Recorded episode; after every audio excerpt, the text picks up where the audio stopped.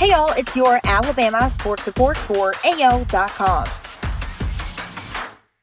Mac Jones has his mind on his job as New England's quarterback, and the Patriots are making sure that remains the rookie's focus.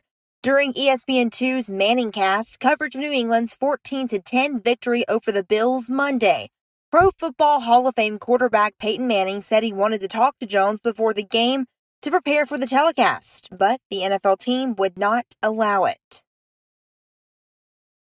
Miller Forristall has another opportunity to make his NFL debut after the Cleveland Browns signed the former Alabama tight end to their active roster Tuesday.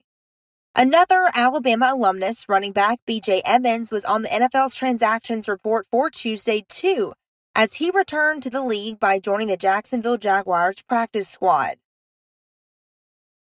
Alabama secured another big piece to its class of 2022 on Tuesday night Isaiah Bond, the four star recruit from Buford, Georgia, announced his decision to CBS Sports headquarters.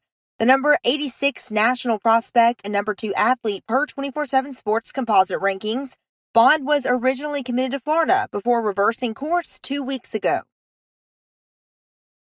Ty Simpson's milestone senior season continued to be recognized on Tuesday. The five star quarterback who is committed to Alabama per 24 7 sports composite wins Tennessee's Gatorade Player of the Year after winning the TSSAA Class 2A title Saturday. Simpson, who is a future Tide star, finished his season with Westview, Tennessee, with 58 total touchdowns, including five in an MVP performance in the state title.